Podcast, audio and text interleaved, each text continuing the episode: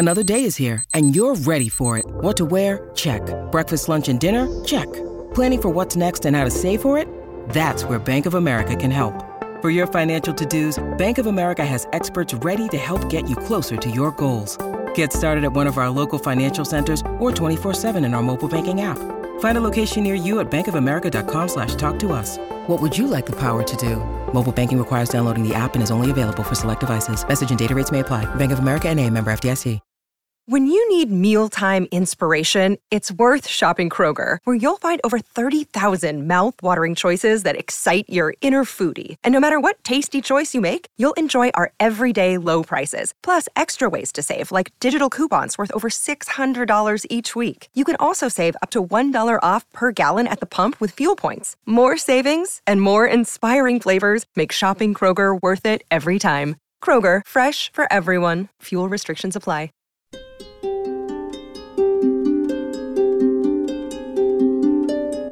Welcome in to another UAP adventure. It's Stephen Diener here on episode 63 of UAP, the Unidentified Alien Podcast. So happy you can join me here today in what uh, ends up being the Alaska Triangle, the week from hell. You'll see why that is in just a little while.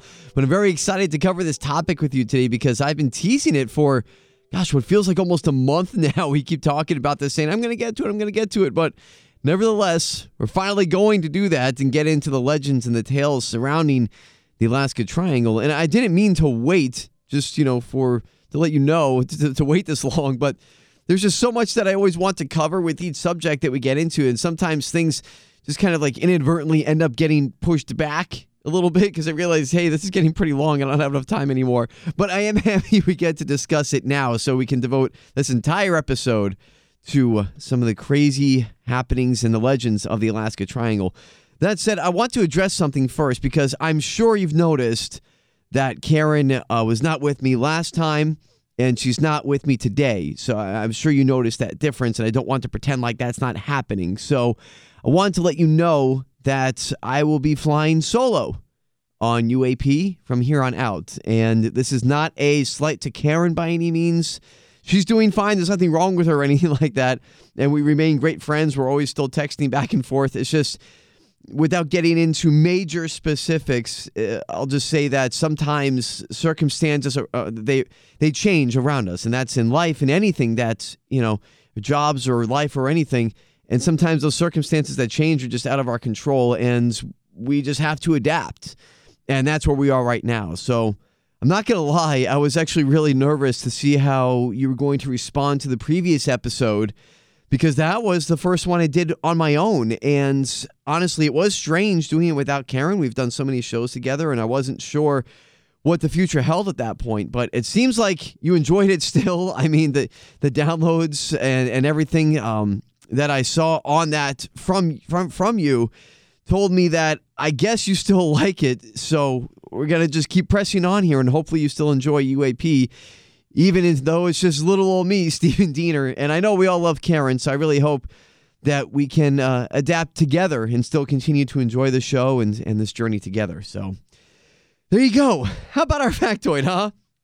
This one actually comes to us from uh, our listeners in Alaska because since we're talking about the Alaska Triangle today, so shout out to Julian who wrote to the show on Twitter at UA Podcast 850 if you ever want to reach out to us there on on Twitter.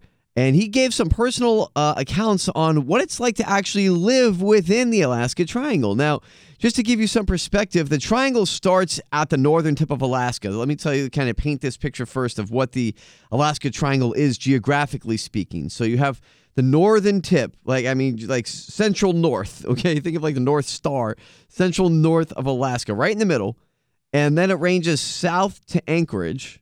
Then it stretches southeast to Juneau, kind of re, uh, stretching over the Yukon territory as well of Canada, as it reaches back up northeast to what resembles uh, a triangle that almost looks like an archer's bow, if you can imagine that. That's what the Alaska Triangle is and the ground that it covers. Obviously, a huge area because Alaska itself is huge. And according to our listener, Julian, he says the wilderness in that area is unlike anything that most people are used to. And sometimes it just comes down to travelers going missing because they're just not familiar with the terrain and, and the natural dangers that that presents. He also says that he has heard stories from his own loved ones of many strange occurrences and even sightings that have taken place there in where he lives that defy explanation to him and his family to this day. He did kind of talk about different tales that people tell involving UFOs and even skinwalkers. We talked about skinwalkers before in a previous episode, at Skinwalker Ranch and the legends surrounding that. So, again, this is coming straight from someone who has experience with this area living there. So, I felt it important to give that firsthand perspective. And I thank you again, Julian, for that. And again, if you ever want to reach out to us with your own personal, um, you know, accounts or stories or even ideas or feedback, you could always do that at UA Podcast 850. I read everything, I reply to everything as best I can, and I always appreciate anybody who reaches out to give some feedback. So, what are we going to find out today? Will these stories be easily explainable by natural causes, or will they be closer linked to some of the legends and unexplained phenomenon in this area known as the Alaska Triangle? Let's go ahead and find out in what I like to call the Triangle Trifecta, which turned out to be Hell Week in Alaska. Why is that? Well, we start off talking about three separate incidents that took place around Anchorage, Alaska within the span of one week. These six to seven days were about as chaotic as it can get, and it all started on January 22nd, 1950. That's on that day became known as the Kodiak encounter. It took place on January 22nd, 1950 to begin this hellish week in Alaska. And here's here's a little sample of that. There was a Navy pilot that witnessed a UFO. This UFO was clocked on radar going 1,800 miles per hour, and during that time, we didn't have anything that could go that fast. So I find it very interesting. The plane's radar operator reported the strangest interference he had ever seen. The control tower was in a state of panic. There should have been no other aircraft in the area. Okay, so let's just take this back a little bit. First of all, 1,800 miles per hour, like you heard the uh, the man say there, 1,800 miles per hour. We didn't really have that in 1950. Of course, you start to hear about the strange interference. How many times have we heard that when it comes to interference on different instruments and things of that nature, whether maybe it's magnetic interference or something, whatever it might be? We hear about that all the time with UFO or UAP encounters. But let's let's look a little bit at the context here of the Kodiak encounter because you hear right there a little, you know, set the table so to speak of the strange happening that's that they're witnessing. So the timing of all this and how this all comes together is really fascinating. First, you have this Navy patrol pilot. His name was Lieutenant Smith. He was making just another routine security flight at 2:40 a.m. And again, there's that word. If you remember last time on the Bermuda Triangle episode, I always say it was just kind of weird how these flights that disappear or experience strange things are always routine or they're always in clear blue skies whatever it might be. It's just I don't know. I just find that strange. All these mysterious things always seem to happen when it's you know like you know the routine flight, but it's just kind of funny. I don't know, just weird. He notices the UFO as you heard there in the clip, and he tries to track it until it disappears. Then what happens next is around 3 a.m. The USS Tillamook, which was south of Kodiak, uh, just kind of stationed over there off of Alaska. One of the men on the deck saw a very fast moving red glowing light, which appeared to be of exhaust nature, was his quote.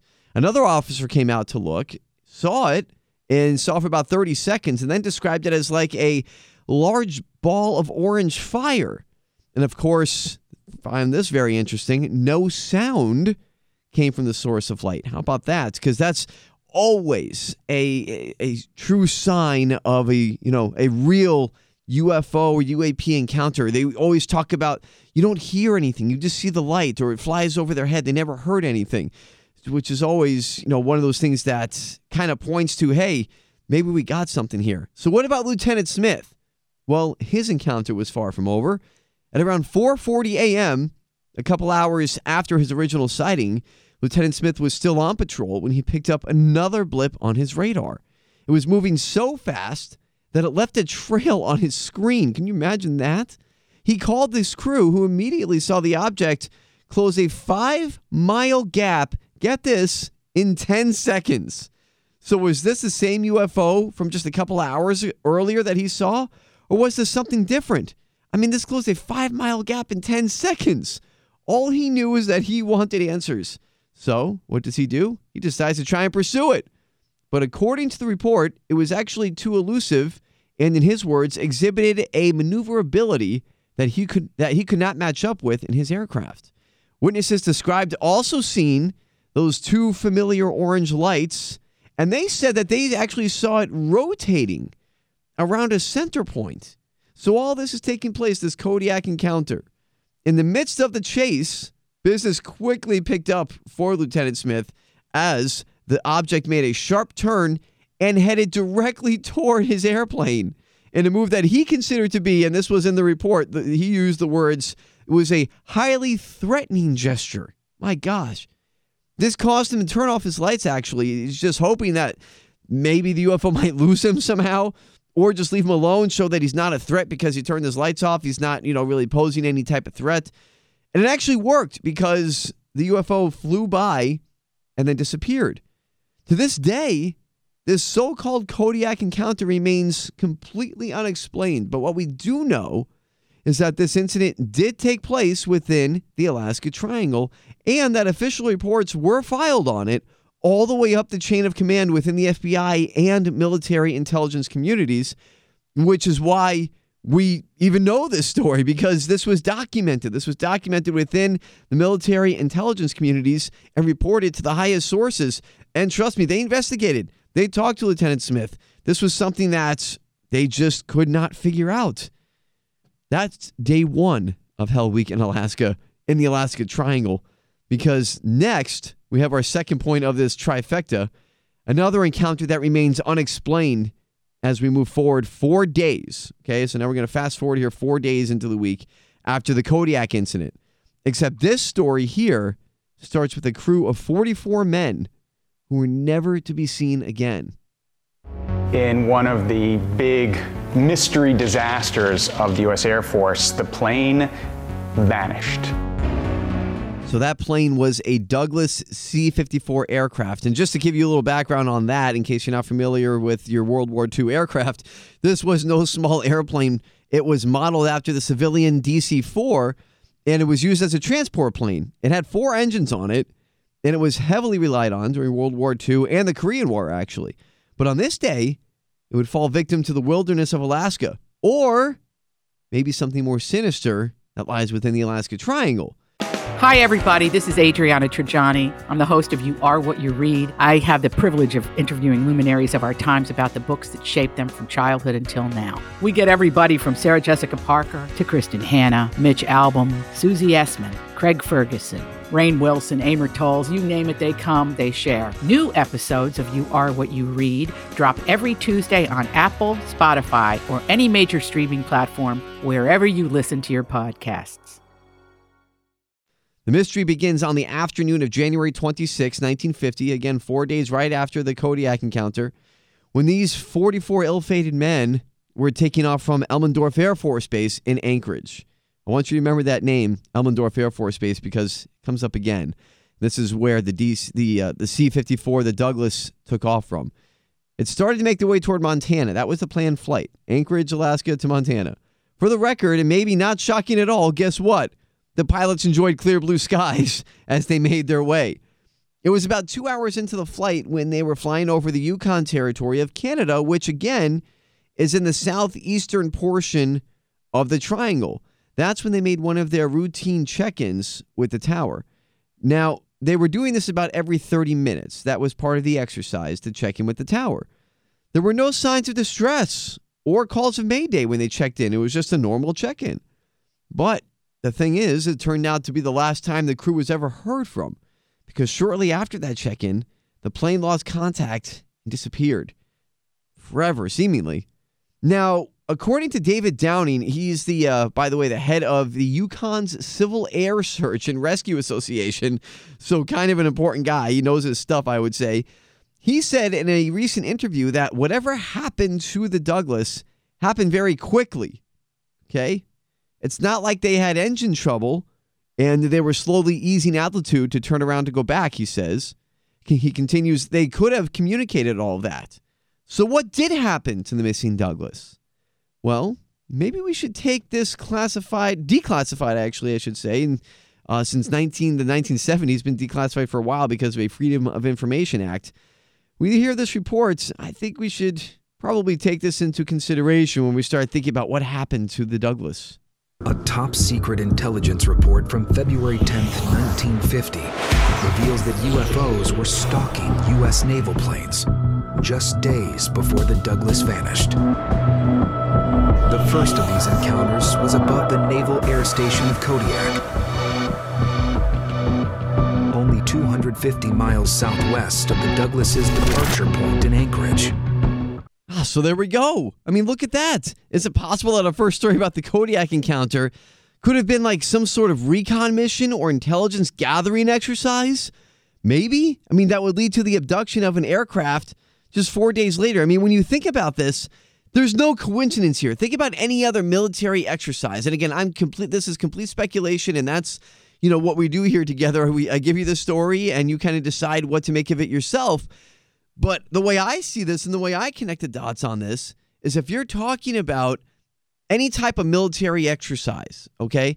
Maybe you it's it's a during the war or or something, whatever it might be, you have military men or women, generals, whatever, who plan things out and say, okay, before we attack a spot, we're going to scope out the area, right? We're going to check out our adversary's defenses. So now you're talking about something here that sounds just like that. If you go back four days earlier to the Kodiak encounter, you're talking about this, you know, these strange lights, this strange orange glow, uh, uh glowing orb, or as some you know refer to it as on the USS Tillamook, uh, or even a red type of trail to it. So the, a lot of guys are seeing this. A lot of a lot of naval guys are seeing this at the time, and it's chasing one of the Navy pilots, as we heard in the Kodiak encounter. I mean, it took a sharp turn. We always talk about, you know, the uh, observables, what really kind of goes into a true sighting, a true encounter with UFOs, you know, slash UAP, you know, instantaneous acceleration. And then you also have, of course, you you know, these these the maneuverability that could not be performed by a human or an aircraft made by humans. That's what it sounded like to me in the Kodiak encounter when you're talking about an aircraft that was, or an object anyway, that was going 1,800 miles per hour. We didn't have craft like that in 1950. And it was outmaneuvering, you know, one of our best pilots in the Navy in, you know, one of one of our fighter jets. You you got to remember this is 1950, so it's a few years after the war is over. So you would think at that point if we had any adversaries, whether you know in, in the Soviet Union or whatever, Korea, because that was around the time of, of you know that war in 1950, that if they had something stronger than us, then we would have known about it. So what was outmaneuvering one of our pilots in 1950? What was outrunning one of our pilots in 1950? What was able to make that sharp turn? Right? Again, one of those true signs of a, a, a real sighting. And that's something that when I look at that four days earlier, that that's just to my opinion here, that is a clear case of military recon. I mean, you're you're checking out again your adversary's defenses, you're you're learning things, and then all of a sudden, four days later, in the same area, an airplane with 44 men goes missing with no sign or trace of them. I mean, in clear blue skies in the afternoon, they're checking into the tower, everything's fine, and then all of a sudden they're just poof, they're gone. So I guess make of that coincidence, even though I don't think it's a coincidence, make of that what you will. But how about this? According to Jessie Desmond, she's from the Mutual UFO Network, aka MUFON. She is the state director in Alaska. And she says that an alien encounter could actually be the reason why the Douglas went missing and has not been found to this day. Here's what she had to say. I do think the Douglas incident could have been intervention by a UFO. Well, there you go. but then the question is what type of intervention? I mean, was the Douglas beamed up in a, in a tractor beam into a giant UFO? Because remember, like I said earlier, the Douglas was no small plane.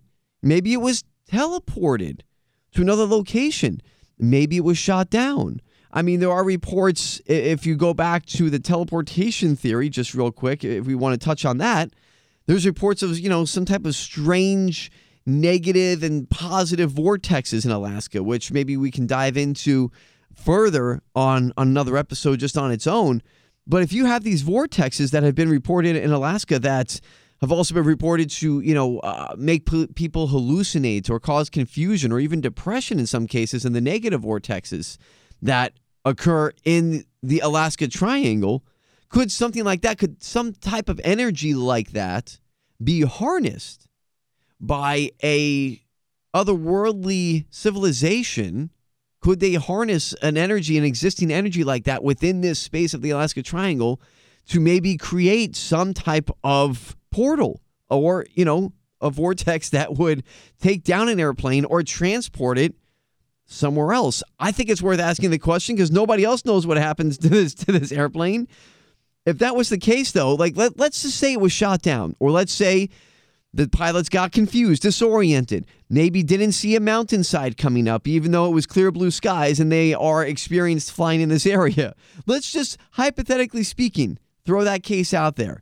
Even if it did crash by some type of natural means like that, you would think that some type of debris would have been discovered by now, especially when you consider this fact when the Douglas first disappeared, it prompted one of the largest recovery missions ever conducted in North America. Not not the United States, not Canada, in all of North America. Nearly 7,000 soldiers joined in on the search, along with over 80 airplanes that flew missions to search the grounds in the Yukon Territory, in and around anywhere that the, you know the airplane might have been. Of course, their efforts were for naught because not one remnant of the flight was ever found, and it's never been found to this day. Over 70 years later, you're talking, you know, 73 years. Here we are in 2023, and that's over 70 years that nothing is found. So that is my, and I go back to it. That's my point here. Again, make of this what you will. I'm not trying to convince you one way or the other, but just the way I see this, if you're thinking about a, a plane that disappears, normally there's some type of wreckage or debris that's found, even with the Malaysian Airlines Flight 370, when we covered that a couple of episodes ago. Even something like that, as mysterious as that disappearance was, they were able to find a piece of the aircraft, a couple pieces actually, that have washed up on different islands and been verified to be a part of that airplane at least something was found, right? If it was torn apart somewhere and and maybe uh, during teleportation it's torn apart, or if it just was crashed into the ocean in some type of trench that some people you know um, theorize, then there would be some type of debris, and there was. Even though it's disappeared, we still don't know what happened to you know MH370. At least we found debris. And that's something that wasn't 70 years ago. That was what, 10 years ago, somewhere in there? This is over 70 years, and not one piece has been found. No sign of the of the 44 airmen. No clothes. No excuse the the being graphic here, but no body parts. I mean, nothing. No sign of life. So, I don't know. I mean, how does something like that just completely disappear?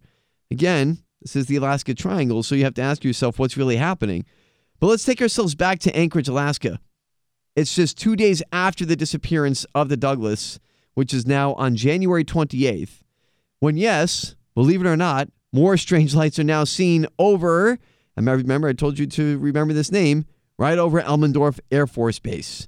Here's what happened two days after the disappearance of the Douglas. Elmendorf spotted three orange objects above the airbase. They hovered at around 25,000 feet. Then they mysteriously vanished.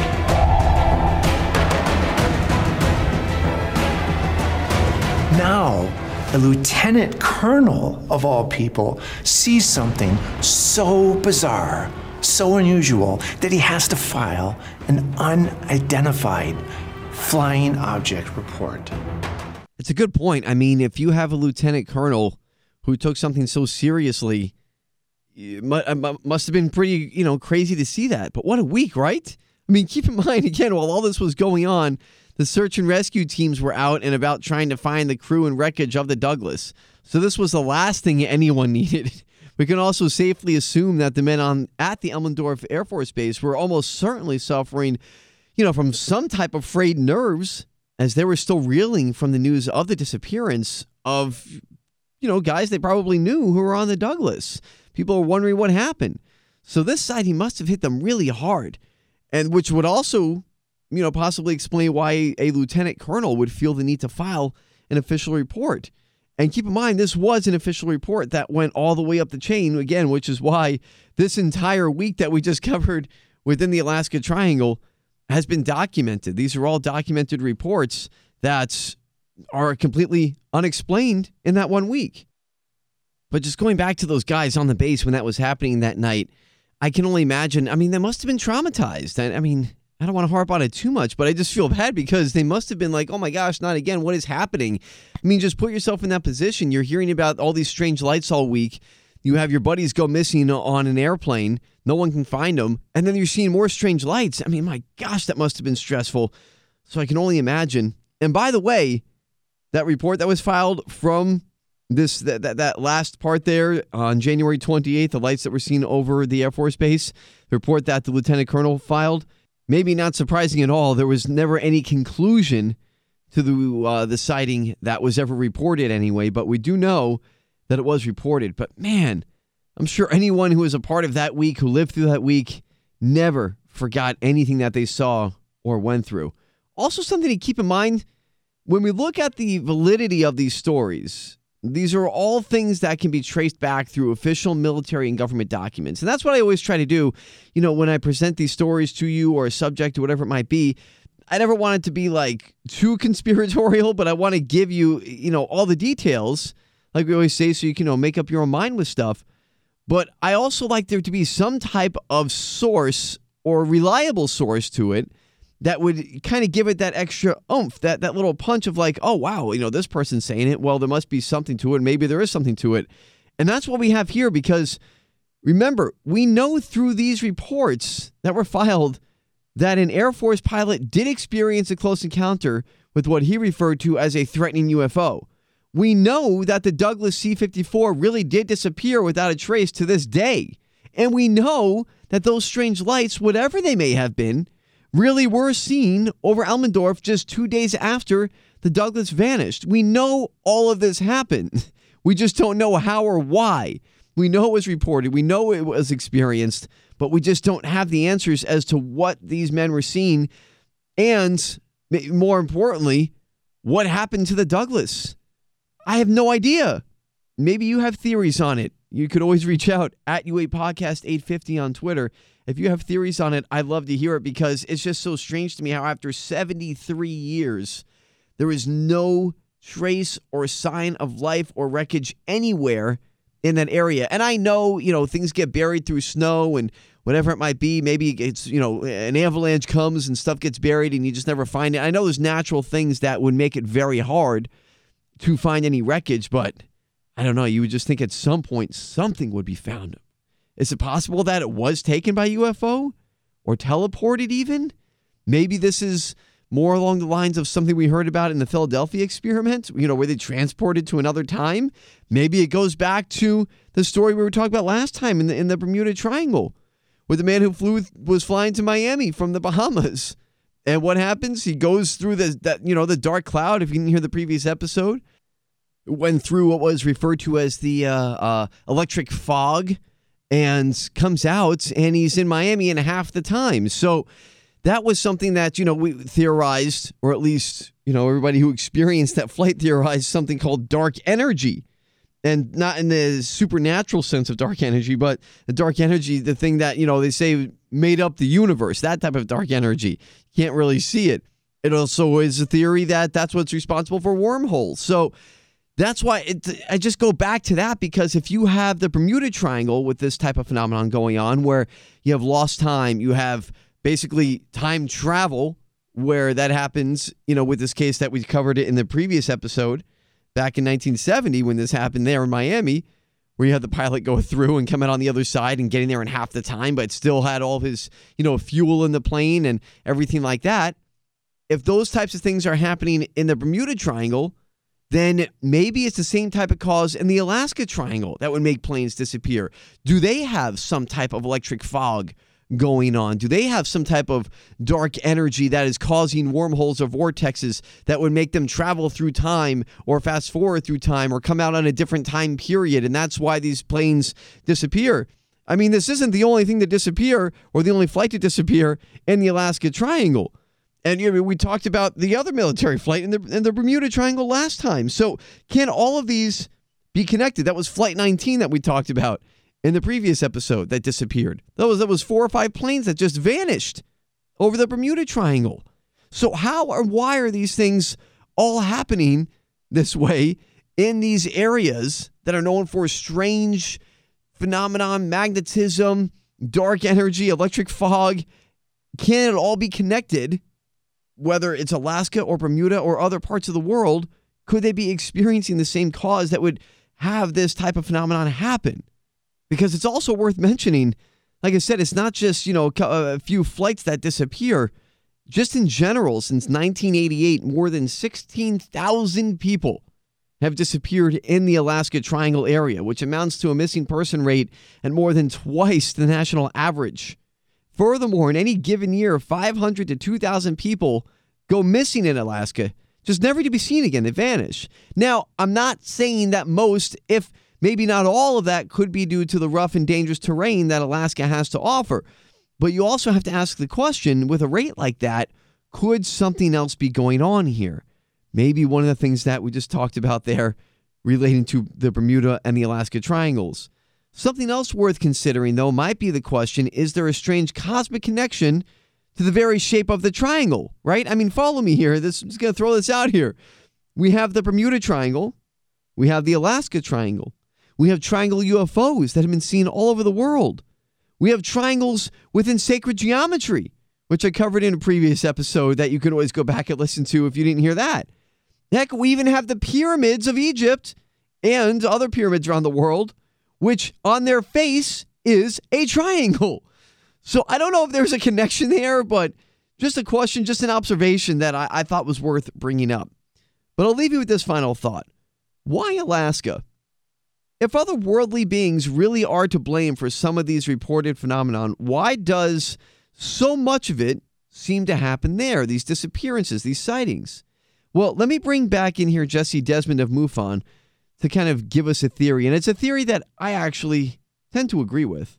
Alaska is a great place for UFOs because we have this vast amount of space and very few people, which means that they can do stuff without a whole lot of onlookers. I mean, it makes sense to me because you talk about that with Antarctica. I mean, we've covered different things with Antarctica, just the remote region that that is, and maybe I'll get into more of the mysterious happenings in that area. But you know, if we want to say that there's a lot of activity in Antarctica because there's not a lot of human activity, it would make sense in these more remote regions of Alaska. Maybe that's why a lot of these things happen there, or it does have to do with the energy that the Alaska Triangle area does give off. It's pretty wild. I mean, could it be that simple, or maybe it's not even simple? I don't know. Maybe it's simplifying it too much. But could we connect all these theories together different parts of the world with all these strange reports? I mean, what do you think, right? It's up it's up to you, but man, it's uh it's interesting to think about, that's for sure. But next time on episode 64 of UAP, I'm going to get into something that actually one of our, our listeners brought up to me, which was the subject of of what's referred to. It has the nickname of golden blood. And I've heard of it before. I've done a little research into it, and it's something that I it's been on my mind here and there.